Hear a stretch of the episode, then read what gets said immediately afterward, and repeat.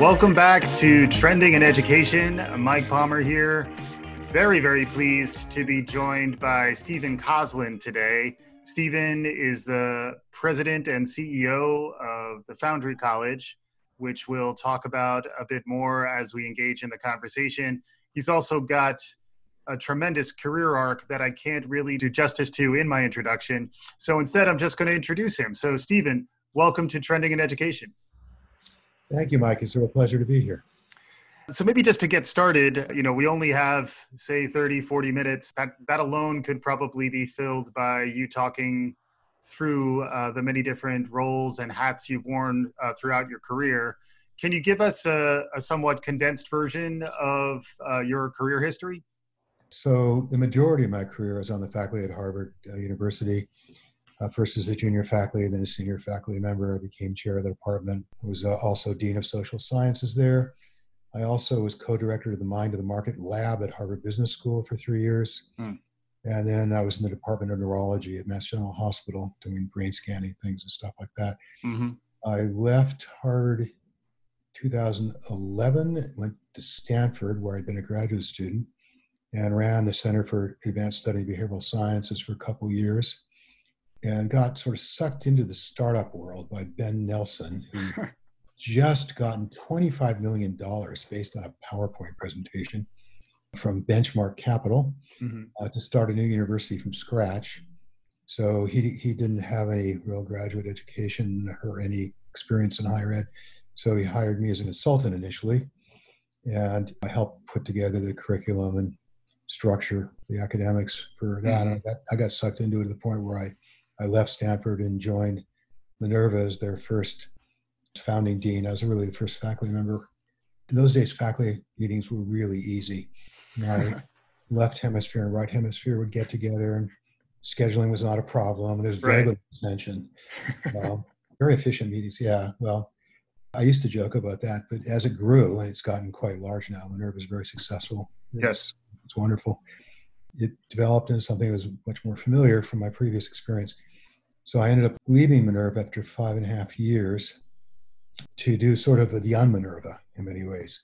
That is, Minerva is an elite institution. Takes when I left, it was 1.7 percent of the applications.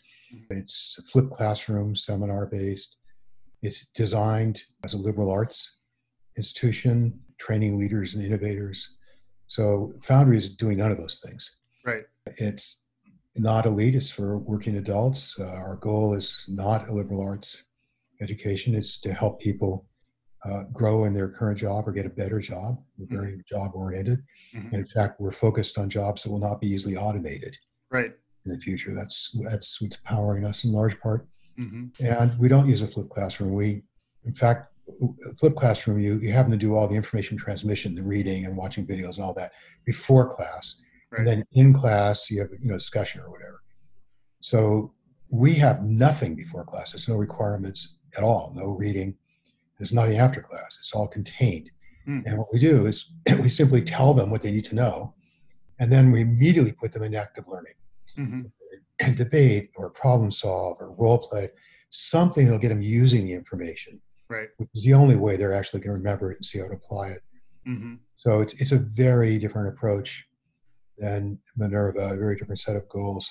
Mm-hmm. Uh, but I think Minerva is, is really the best in class for what it does, but it's something different.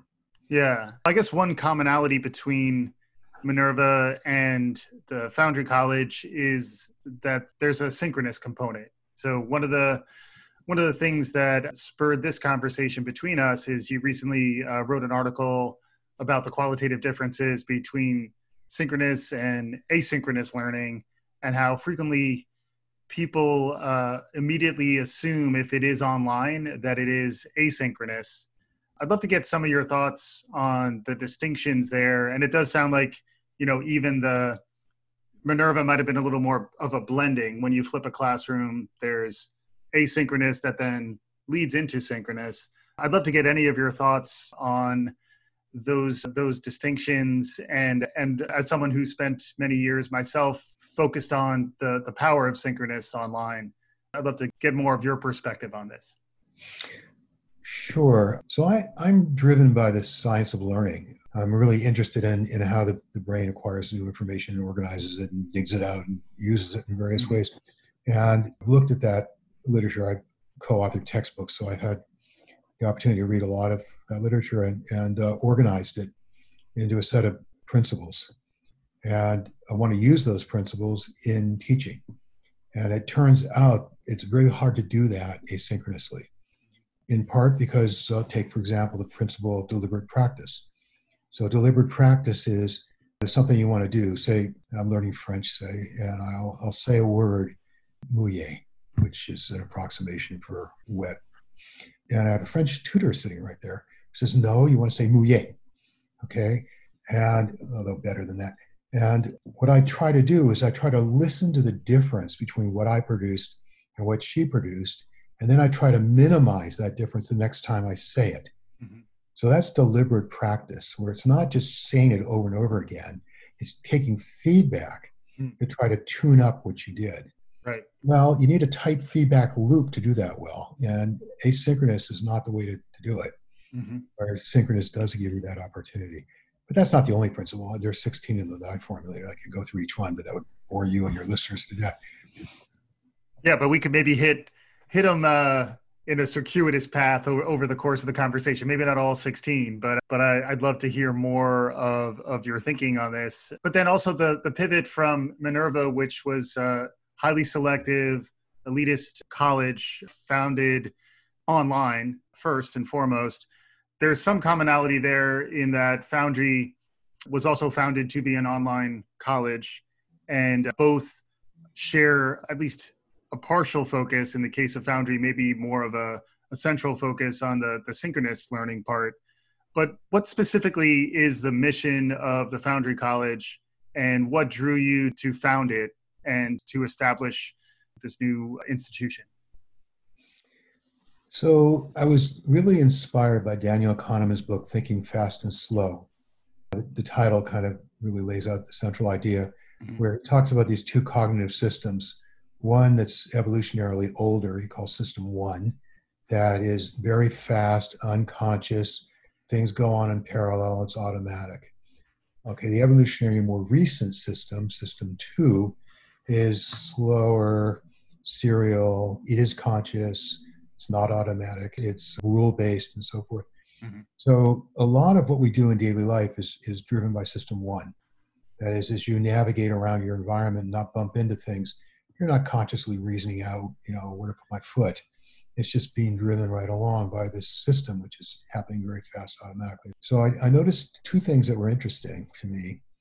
One was most of what's tested by IQ tests is actually in the province of system two that kind of reasoning, analogizing, and you go through the 11 or so subscales. Uh, there's, there's one that's not, but that's a, pattern matching. Even some of that is, depending on how you do it.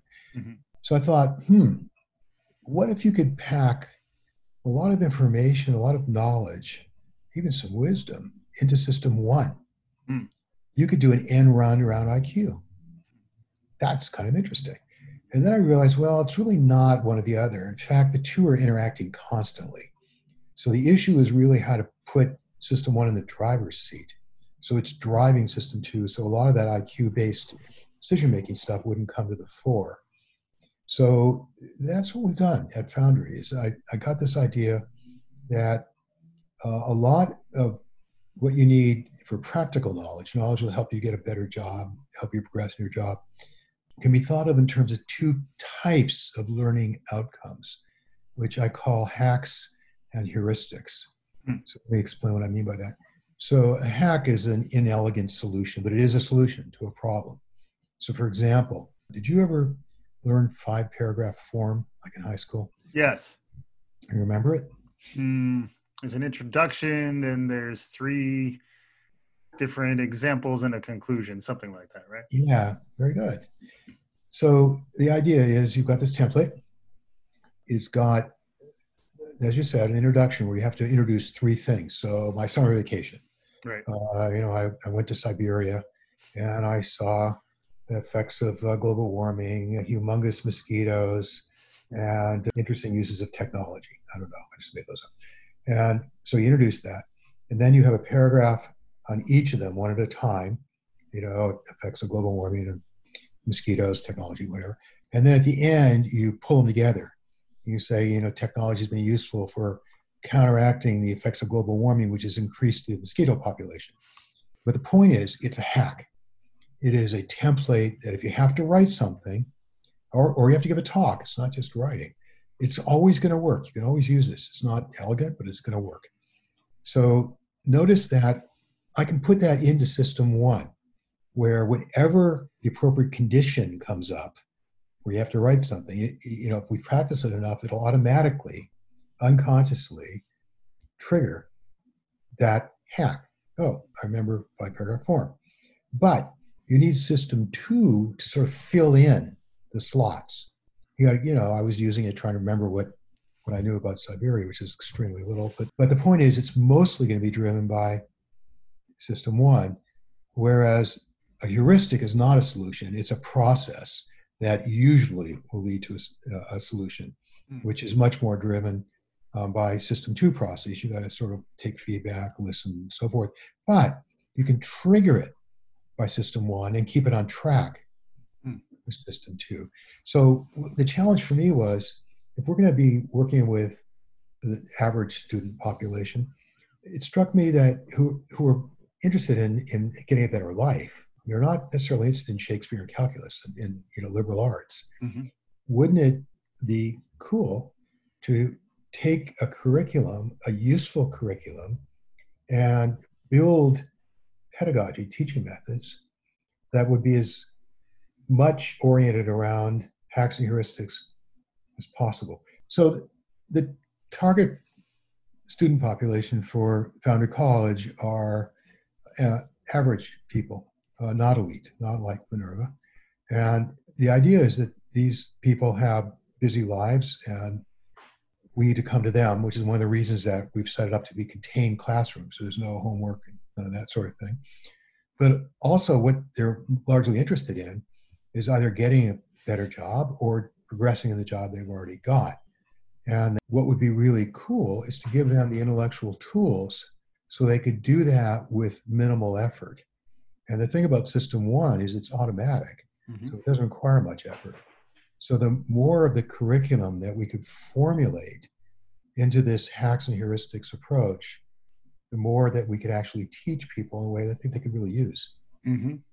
And are those hacks and heuristics relevant to the general population? Like, even if you are in an elite university, like I, I am curious, uh, you've piqued my interest. You know, some examples of the the hacks and heuristics that are are relevant, and in particular, uh, my understanding is that the idea is to be relevant for the the future of work, understanding that automation, the, the fourth industrial revolution is is nigh upon us and trying to get out ahead of that, particularly for the population you're targeting.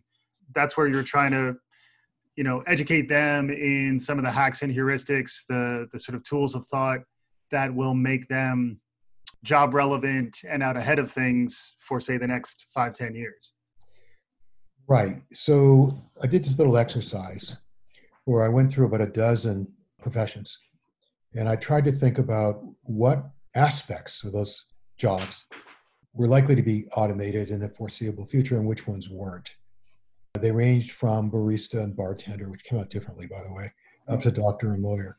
And it, it turned out that we humans are really good at two things that be very hard to automate.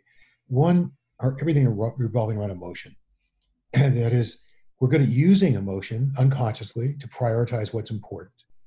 We're good at reading other people's emotions to help us communicate and interact with them on teams and work together and so forth. The other thing that we're really good at is taking into account the effects of context. So, context, I think, is really interesting because it's always changing. So, every time there's a major event, context changes, and it changes in ways that are really difficult to predict. So, machine learning, which is based on lots of data from previous events, kind of hard to use when you can get huge shifts like we're seeing now with the COVID yes. 19 situation. Very hard to predict these qualitative shifts based on what happened before. So our curriculum was designed to teach students specifically kinds of skills and knowledge that were not going to be easily automated. So, for example, we have a general education program that has six courses in it. The courses are things like uh, critical analyses, uh, problem solving, creative problem solving, communicating effectively with other people, learning how to learn, by the way. The world's always changing, that important thing. Working with other people and uh, managing yourself, how to be organized and be effectively proactive and responsible and so forth.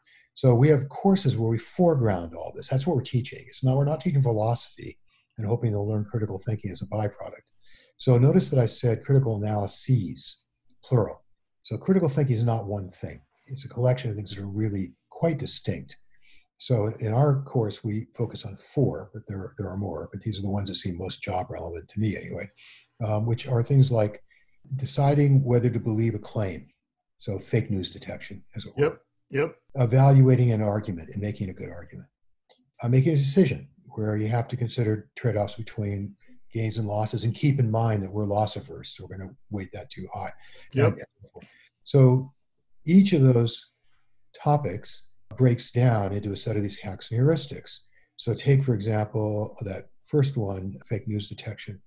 So I think the hacks and heuristics by analogy to an hourglass, where at the top you've got the conditions where it's relevant. So when is this particular hack or heuristic going to be applicable? And then the bottom is, is how you actually apply it. And at the middle, the choke point is, is the bit of knowledge that you're dragging up. So one of the heuristics we have is if someone is motivated to fool you, okay, which in turn can be decomposed.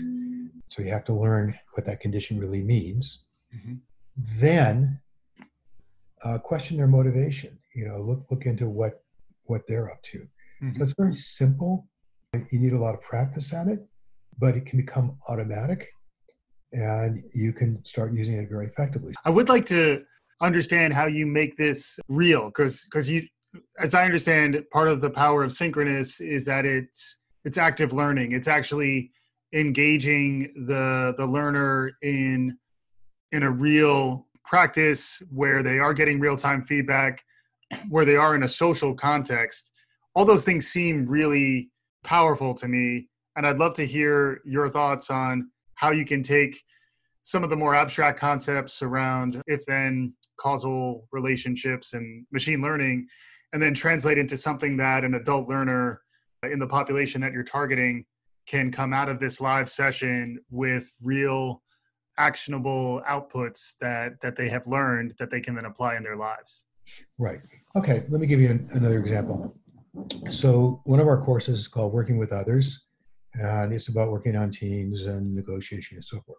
So as part of the negotiation piece we teach them something called a batna which is a best alternative to negotiated agreement it's mm-hmm. a idea that uh, fisher and Ury developed in a book called getting the yes so the way it works is we have these little just-in-time lectures where we give them something useful. So we teach them what a BATNA is and what characteristics of good BATNAs are.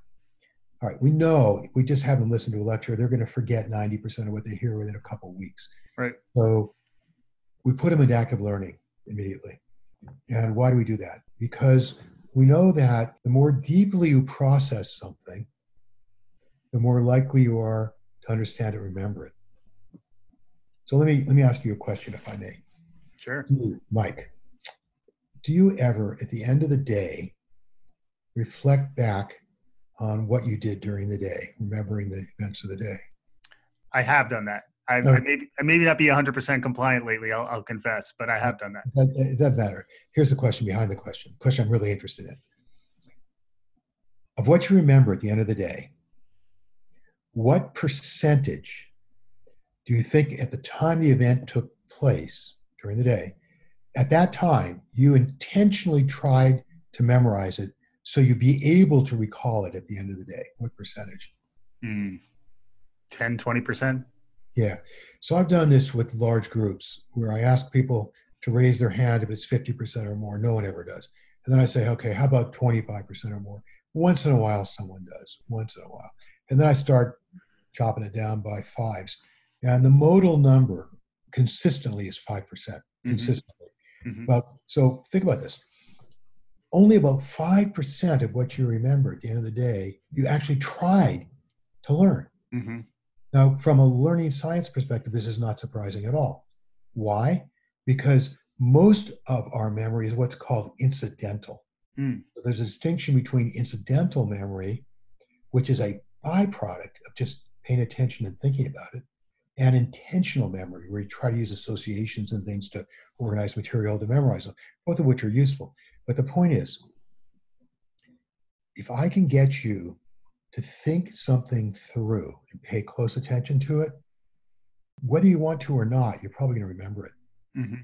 So, what we've done at Foundry is once they're out of the lecture, we put them into breakout groups where we design activities where the incentives and consequences are designed so they're going to pay attention and process it deeply. So mm-hmm. let me give you the example. So they hear about the BATNA, best alternative negotiated agreement, and then they go into a role playing uh, simulation for uh, the act of learning. So the simulation is there are four constituents, four roles, and what they're going to do is a water rights negotiation. So you've got farmers who want water for their crops. You've got homeowners who want water, take showers, wash dishes, water their lawns, whatever. You've got environmentalists who'd like to try to minimize the amount of water, and you've got engineers who have to figure out how to get the water to the people who want it, the right amount of water. Mm-hmm. So those are the four rules that uh, you could have. There are lots of other ways to do it, but here's the idea. You have phase one, breakout groups, small groups where there would be four people in this case. In each, there are four roles. There's a reason we're going to have four people. But each group initially is just one of the roles. So you have a group where everybody's going to represent the farmers. Okay, and they're going to try to figure out the best strategy for negotiating. They know they know what the other three groups are, the other three roles, constituents, stakeholders, and they're going to come up with a BATNA because that's the learning outcome. We want them to learn the characteristics of good BATNA. So there's going to be a separate group for the farmers to figure this out, a separate group for the engineers, for and so forth. Okay, so they do this for about 10 minutes. They come up with a BATNA. And they know that the next phase is going to be, they're going to be broken up. Is called a jigsaw, Elliot Aronson's idea, where we now form new groups where there's one person from each of the previous. So each new group has one representative of the farmers, one representative of the engineers, one of the homeowners, and so forth. Okay, lots of groups one from each of the previous. So in that first group, they know they're going to be standing alone representing their constituency. So they better pay attention or they're going to be embarrassed and they're not going to be able to follow through. And then in that second group, their job is to try to infer what the BATNA is of the other three. And they know that they're going to go to yet another group, but they go back to the original and have to report back what they inferred. And that's important because it finally, at the end, they go back to the class as a whole and they're going to be called on randomly to try to say, well, what did you come up with? What do you think the BATNA was? Right. And what do you think? Was it a good BATNA or not? Mm-hmm. And so they so at every stage we have incentives based on the consequences. That is, incentives are to really pay attention because if I don't, what comes next I'm going to fail at. Right. Consequences.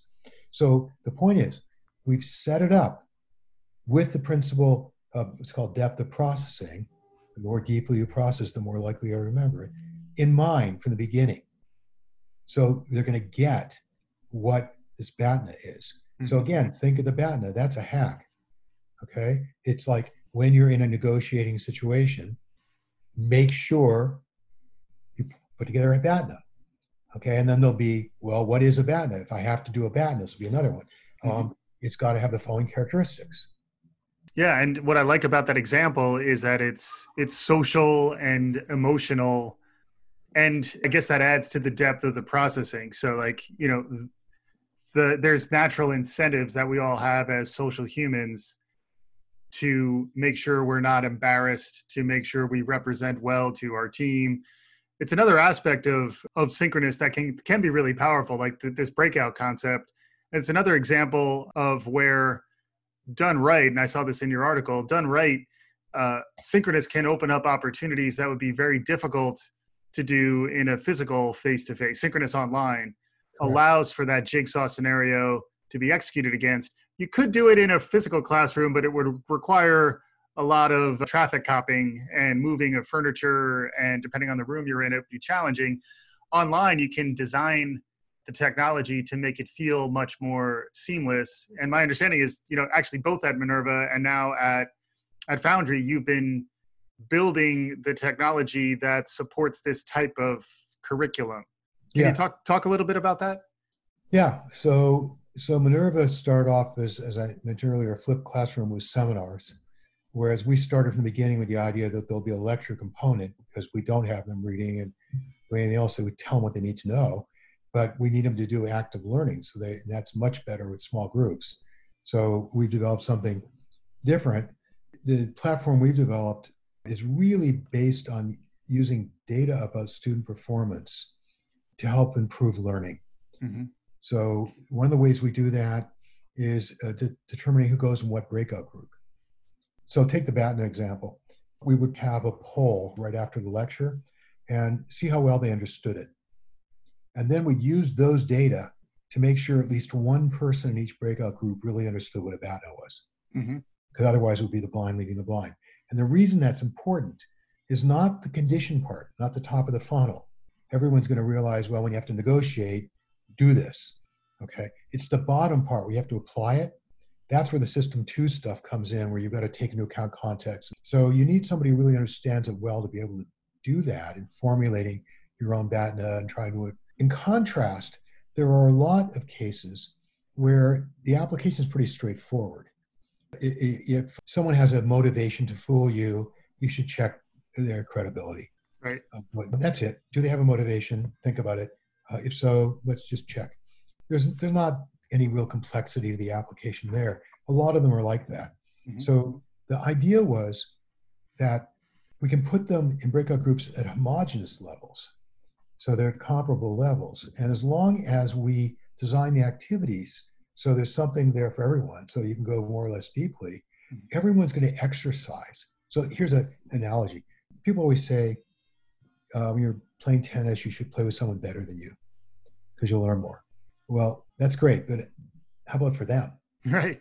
Um, so I've had the experience of where we used always heterogeneous breakout groups and the people who were really good at whatever it was didn't like it they they didn't sign up to be tutors and they weren't trained to do it and the people right. who were getting the tutoring didn't like it particularly either because these were their peers so instead i think the better analogy from tennis is, is amount of exercise where two amateurs can get just as much active, uh, exercise playing against each other as two experts two champions and exercise is the analogy to processing mental processing Mm-hmm. So the, the more deeply you process, the more likely you are to understand it and for it to stick. Mm-hmm. So that's what we've done. We've used performance data from previous relevant courses to place people at comparable levels so that no one's going to feel frustrated because everybody else is over their head, you know, better at, at what they're doing or bored. Uh, but rather, you've got people who are pretty much the same level, so you can really work together. Yeah, I, I love the the thinking, and it does remind me of just the the human need that I think is really profound now in light of this pandemic for uh, social connection, just in response to the isolation and anxiety that we're all experiencing, and to to find ways to connect people so that they're connected with folks who are actually going to benefit them the most in this learning exchange, I think is really powerful. We are getting close to time, so I did want to make sure and thanks so much for for all your all your perspective on this. Uh, we could obviously go go much longer, but I'd love to understand better where you think this all intersects with the future of work and automation. And you touched on it a little bit earlier, but but I'm I'm sort of curious, you know, with a little more detail, what sorts of skills, what sorts of ideas educators should have so that we're able to design interventions that get humans better equipped to handle the this radical transformation that we're expecting in the future? So Joseph Aoun, the president of Northeastern University, has written a book called Robot Proof, mm. uh, where he talks about something he calls humanics. And. I hmm. think it's exactly the answer to the question you're asking. So he's uh, worked it out in some detail. So I have focused primarily on working with other people, the human stuff, he's made it broader and thought about the kind of skills you'll need to interact with technology mm. to, to, be digitally uh, um, literate and so forth.